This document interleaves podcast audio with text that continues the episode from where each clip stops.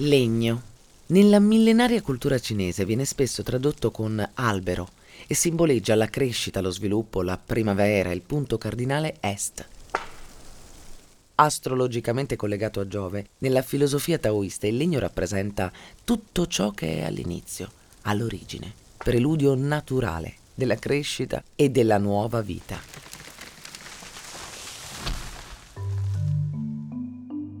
Nel ciclo degli elementi, in Oriente, il legno arriva dopo l'acqua a cui deve l'origine e domina la terra che abbraccia con le sue radici.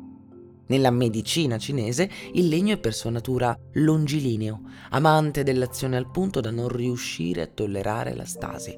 E in fin dei conti basterebbe la natura a confermarci la sua attitudine all'azione. Il legno, lo sappiamo bene, ha per caratteristica primaria il respiro legno è eh, un materiale vivo e che ovviamente è molto sensibile da un lato all'invecchiamento, alla stagionatura, ma dall'altro è anche molto sensibile alle variazioni di, dei valori di microclima, di temperatura ed umidità. Il legno proprio da questo punto di vista respira. Quando c'è secco si ritira, quando c'è umido si dilata, ma l'esperienza probabilmente l'abbiamo tutti. Chi ha dei mobili antichi eh, all'interno della propria abitazione si rende perfettamente conto no, di quello che accade. Lo dico soprattutto durante la stagione invernale quando si accende il riscaldamento che è molto secco in casa e il legno si ritira, quindi è un materiale vivo. Sono quattro o forse sei gli elementi naturali. Ecco, i primi quattro sono comuni ad ogni pensiero, filosofia e cultura e sono fuoco, acqua, aria, terra. Poi ce ne sono due non contemplati nella cultura occidentale, il legno e il metallo. Il totale è sei. Esattamente come le nostre storie. Storie che affondano il naso negli elementi per tirare fuori il meglio del lavoro degli uomini, la capacità di usare mani e cervello e plasmare, inventare e crescere. Per ogni elemento un valore per ogni valore una storia, per ogni storia una scoperta. Perché nessuno di noi è escluso quando si parla del fare e nessuno di noi è immune al fascino delle cose fatte bene.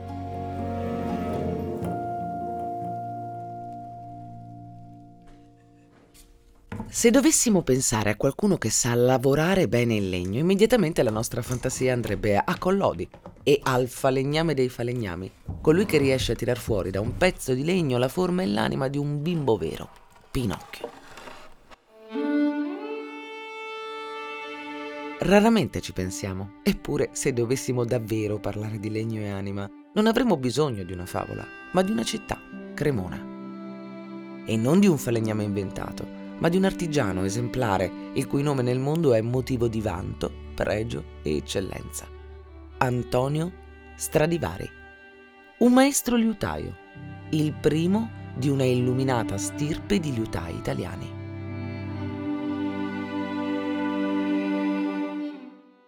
Quando pensiamo al difficile mestiere del liutaio, chiaramente dobbiamo pensare al materiale che, che il liutaio utilizza per la costruzione dei suoi strumenti e se vogliamo anche alla grande attenzione volte, che si traduce a volte in una ricerca che richiede tempo del pezzo migliore che il liutaio ritiene da utilizzare per quanto riguarda la costruzione dei suoi strumenti. Il legno chiaramente è la materia prima, è dal legno che si parte per costruire uno strumento, devo dire un materiale ovviamente eterogeneo, un pezzo di legno non è uguale ad un altro e in questo ovviamente sta, se vogliamo, tutta la difficoltà, una delle prime difficoltà della costruzione di uno strumento perché la prima cosa che un buon liutaio deve fare è saper scegliere il pezzo di legno migliore e chiaramente riuscire a capire quali sono le caratteristiche del legno che si trova ad esaminare e devo dire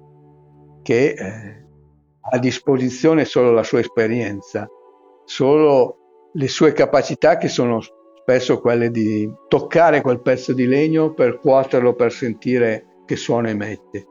E quindi da questo punto di vista è evidente che l'esperienza è fondamentale perché si impara a conoscere il legno no? solo lavorandolo e solo costruendo strumenti. Siamo a Cremona, nel Museo del Violino della Fondazione Stradivari, il centro nevralgico dell'arte della liuteria e di violini eccezionali. Lui è Fausto Cacciatori, maestro liutaio, restauratore e curatore nel museo. È lui che ci conduce dentro la raffinata e lungimirante arte di chi del pezzo di legno intravede suono e anima. Ovviamente gli utai oggi hanno a disposizione un grandissimo patrimonio che è ovviamente costituito dagli strumenti, dagli strumenti dei grandi liutai del passato.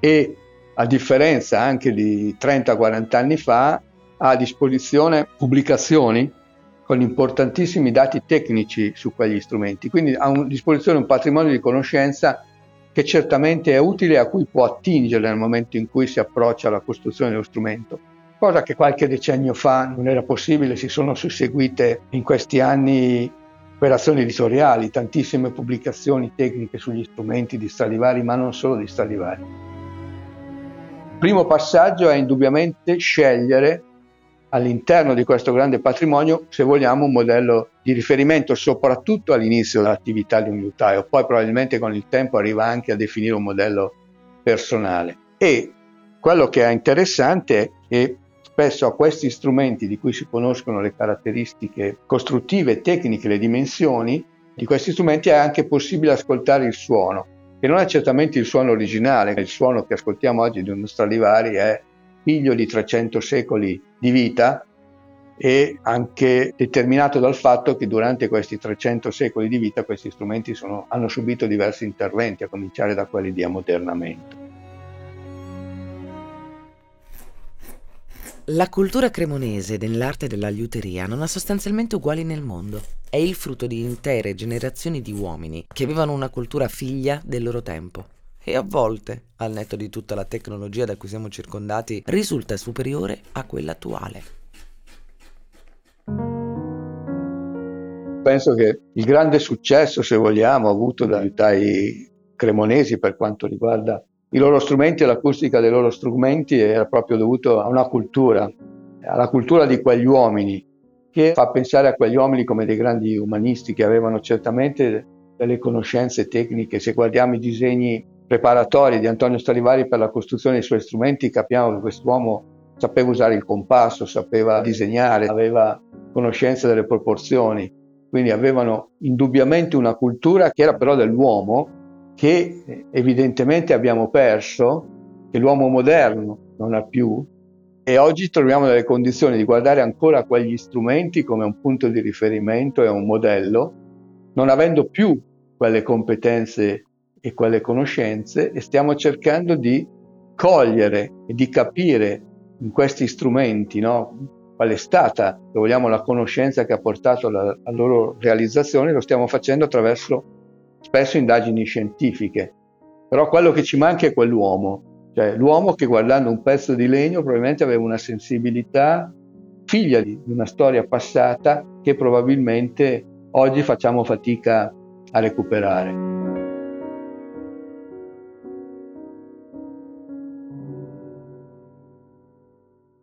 Non so quanto conoscete l'ambiente musicale, ma se vi siete mai avvicinati a un'orchestra e alla vita dell'orchestra saprete che è un continuo scherzare su ogni sezione che la compone. Cornisti, violisti, violinisti sono tutti oggetto di battute. E così, a proposito di liutai, ci siamo permessi di chiedere che aria si respirasse nelle botteghe dove la musica viene plasmata, attraverso un lavoro paziente, lungo, artigianale, fatto di colla, morsetti, lime e ancora lontano dalla ribalta del proscenio dei più grandi teatri del mondo. E così, grazie a Fausto, ci facciamo un giro per la via dei maestri liutai di Cremona ai tempi di Stradivari e Guarneri. C'è una barzelletta, se vogliamo divertirci, forse due. La prima è questa, è un indovinello, ma quanti liutai servono per avvitare una lampadina? La risposta è 5, perché uno l'avvita e quattro discutono come l'avrebbe fatto Stradivari. E questo dice molto, insomma, del mito stradivariano, insomma, di come ancora oggi si guardi al lavoro di quell'uomo e ai suoi strumenti chiedendosi cosa c'è dietro, come ha fatto. Il sogno forse di tutti gli giudai è entrare nella macchina del tempo, tornare indietro e vedere come lavorava Antonio Stradivari. La seconda è sempre su Stradivari. Dobbiamo tenere presente che Stradivari, Amati e Guarneri, le tre botteghe, erano nel medesimo isolato della città, quindi a distanza di 30-40 metri. Dobbiamo anche pensare che fra loro c'era molto spesso un rapporto di collaborazione, addirittura di amicizia. Andrea Guarneri era stato famiglia, aveva vissuto con Nicola Amati, quindi era una comunità estremamente piccola che viveva e lavorava a contatto proprio di gomito. Allora a un certo punto appare questa scritta nella vetrina della bottega di Guarneri che dice qui si fanno i migliori strumenti d'Italia. Il giorno dopo nella bottega Mati compare un altro cartello che ho scritto qui si fanno i migliori violini del mondo. Il terzo giorno nella bottega di Stradivari compare il cartello che ho scritto qui si fanno i migliori violini dell'isolato. La lungimiranza. Questo è il valore che più di tutti associamo al legno. La lungimiranza dei maestri liutai, in primis nello scegliere il legno da lavorare, ma anche quella degli acquirenti che, piccola curiosità per i non addetti ai lavori, si muovono in un mercato molto simile all'antiquariato di alto legnaggio. Il valore di ogni pezzo prodotto oggi nel tempo può registrare una crescita esponenziale, è di fatto quel che si dice un buon investimento. È chiaro che, che gli strumenti di Stradivari e di quelli cremonesi, ma anche di altri autori, hanno alimentato nel corso dei secoli soprattutto il collezionismo ed anche ovviamente un, mercato antiquario che segue, se vogliamo, quelle che sono le regole del mercato, mercato d'arte. Quello che è successo e che io trovo estremamente interessante, anche perché apre un interrogativo sul futuro, è che diciamo, all'inizio dell'Ottocento, fine del Settecento, i mercati per quanto riguarda gli strumenti antichi erano soprattutto la Francia e l'Inghilterra, che non è casuale. Quindi tantissimi strumenti lasciano il nostro paese, si spostano in queste due nazioni, Londra e Parigi principalmente, dove ci sono, cominciano ad esserci i primi mercanti. Devo dire che anche lì, in ragione di questo, cresce una cultura e una conoscenza sugli strumenti cremonesi che invece nel nostro paese si sta perdendo perché spariscono, restano pochissimi gli esemplari nel nostro paese. Questo avviene nel corso dell'Ottocento. Chiaro che la ricchezza di quei paesi è determinante, cioè questi strumenti vanno là dove c'è ricchezza. All'inizio del secolo, inizio del secolo americano, il collezionismo si sposta negli Stati Uniti, questi strumenti lasciano in buona parte l'Europa, arrivano negli Stati Uniti, ma cambia anche, se vogliamo, da un punto di vista sociale il collezionista. Collezionista che nel corso dell'Ottocento era il nobile, l'aristocratico, se non addirittura la corte. È chiaro che nel Novecento il collezionista diventa soprattutto un imprenditore. Noi abbiamo un grandissimo esempio che è quello di Ford, fondatore della casa automobilistica che si arricchisce con la Ford T, che in un giorno a New York nel 1924 entra in uno di questi grandi atelier statunitensi e acquista quattro strumenti, Stradivari, Guarneri Gesù e Bergoni.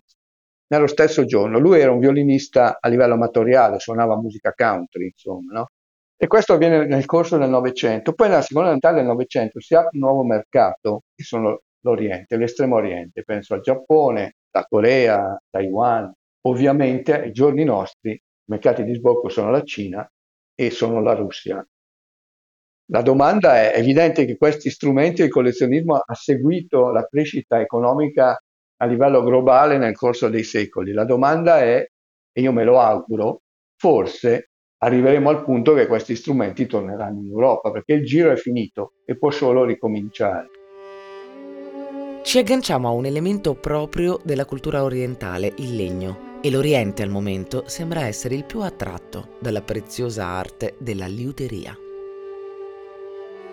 Per quanto riguarda invece la liuteria contemporanea, se penso a Cremona, a Cremona dobbiamo considerare che sono attive 180 botteghe, quindi c'è un numero di liutai estremamente significativo. Cremona, anche se non formalmente, ma informalmente, è un distretto della liuteria artigianale, conosciuto a livello internazionale, ed è evidente che la percentuale più alta degli strumenti che vengono costruiti in città è destinato a mercati che sono mercati esteri. E anche in questo caso c'è stato un forte boom a partire dagli anni 70 del secolo scorso col Giappone. Quello che aiuta evidentemente è il fatto che questi paesi si sono avvicinati alla cultura occidentale, hanno approcciato la cultura occidentale e anche la cultura musicale. Cioè, penso che in Giappone, prima, prima, di quel periodo, il violino e la musica classica fosse qualcosa riservato no, a pochissimi, poi c'è stata una grande diffusione, è chiaro che si è aperto un mercato straordinario, così come si è aperto quello coreano e oggi ovviamente c'è il mercato cinese che rappresenta uno dei mercati più importanti di sbocco per gli utai cremonesi attivi chiedere a un maestro restauratore e liutaio che ogni giorno respira l'aria della bella Cremona in musica il segreto per far bene le cose è privilegio cui non potevamo rinunciare. E ad ascoltar Fausto, fervore sembra essere la parola d'ordine. Il segreto per far bene le cose ovviamente, non so, potrebbe anche essere banale, però serve una grande passione. Serve una grande passione, bisogna sentire quello che si fa e il segreto, secondo me, che è il segreto di Stradivari, è quello che, ripercorrendo il suo lavoro, il suo segreto è stato quello di non accontentarsi mai. Guardando i suoi strumenti si vedono diversi periodi durante i quali lui ha utilizzato modelli diversi, forme con dimensioni diverse, una ricerca continua del suono forse migliore. Quindi le cose si fanno bene se si continua a ricercare c'è questa forza e questa volontà di continuare a migliorare. Per fare questo comunque ci vuole passione. Devo dire che forse può essere retorico dirlo, però il lavoro, il mestiere, il fare diventa la vita dei grandi artigiani come dei grandi artisti. Senza questo credo che non, non, si possano raggiungere risultati di, di eccellenza. Arte antica e un futuro da immaginare. Fausto dal Museo del Violino ha un sogno preciso di nobile qualità, preservare un artigianato inteso come valore e invitare i giovani a scoprire il respiro del legno, al punto da intuirne la segreta musica. Ma un desiderio per il futuro, per il museo, è da un lato di vedere questo museo crescere. Noi abbiamo chiaramente tra i nostri obiettivi quello di vedere crescere un pubblico ma che non è solo legato agli strumenti che esponiamo. Vedere avvicinarsi al museo giovani, noi abbiamo tantissime scolaresche durante l'anno, ma avvicinare i giovani a questo museo per avvicinarli alla musica. E anche secondo me l'altro intendimento è di, di preservare quello che è un mestiere artigianale in questo terzo millennio, insomma, nel senso che il lavoro artigianale secondo me rappresenta un valore e capisco, lo vediamo, da chi si avvicina a questo mestiere, soprattutto per quanto riguarda il nostro paese, non è facile, stiamo pagando qualcosa. Cioè, stranamente a questo mestiere si stanno avvicinando soprattutto gli orientali.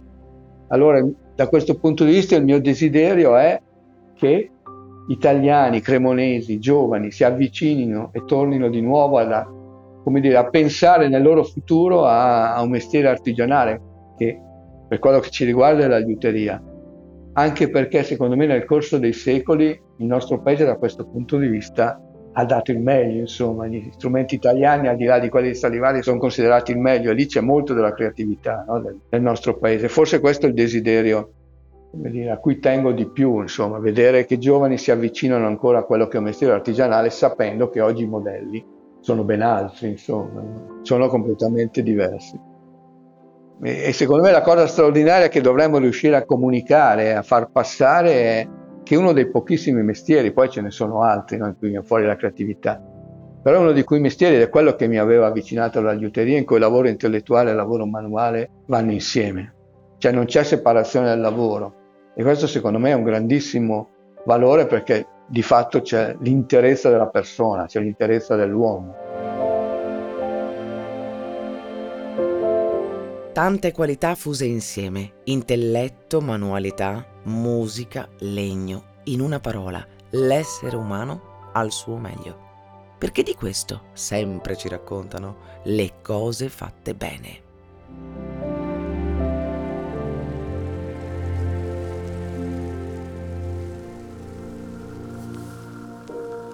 Avete ascoltato Cose fatte bene un podcast powered by Burt Italia prodotto da Voice.fm. Voce e testi Ilaria Cappelluti. Sound design Antonio Mezzadra. Produzione Voice.fm.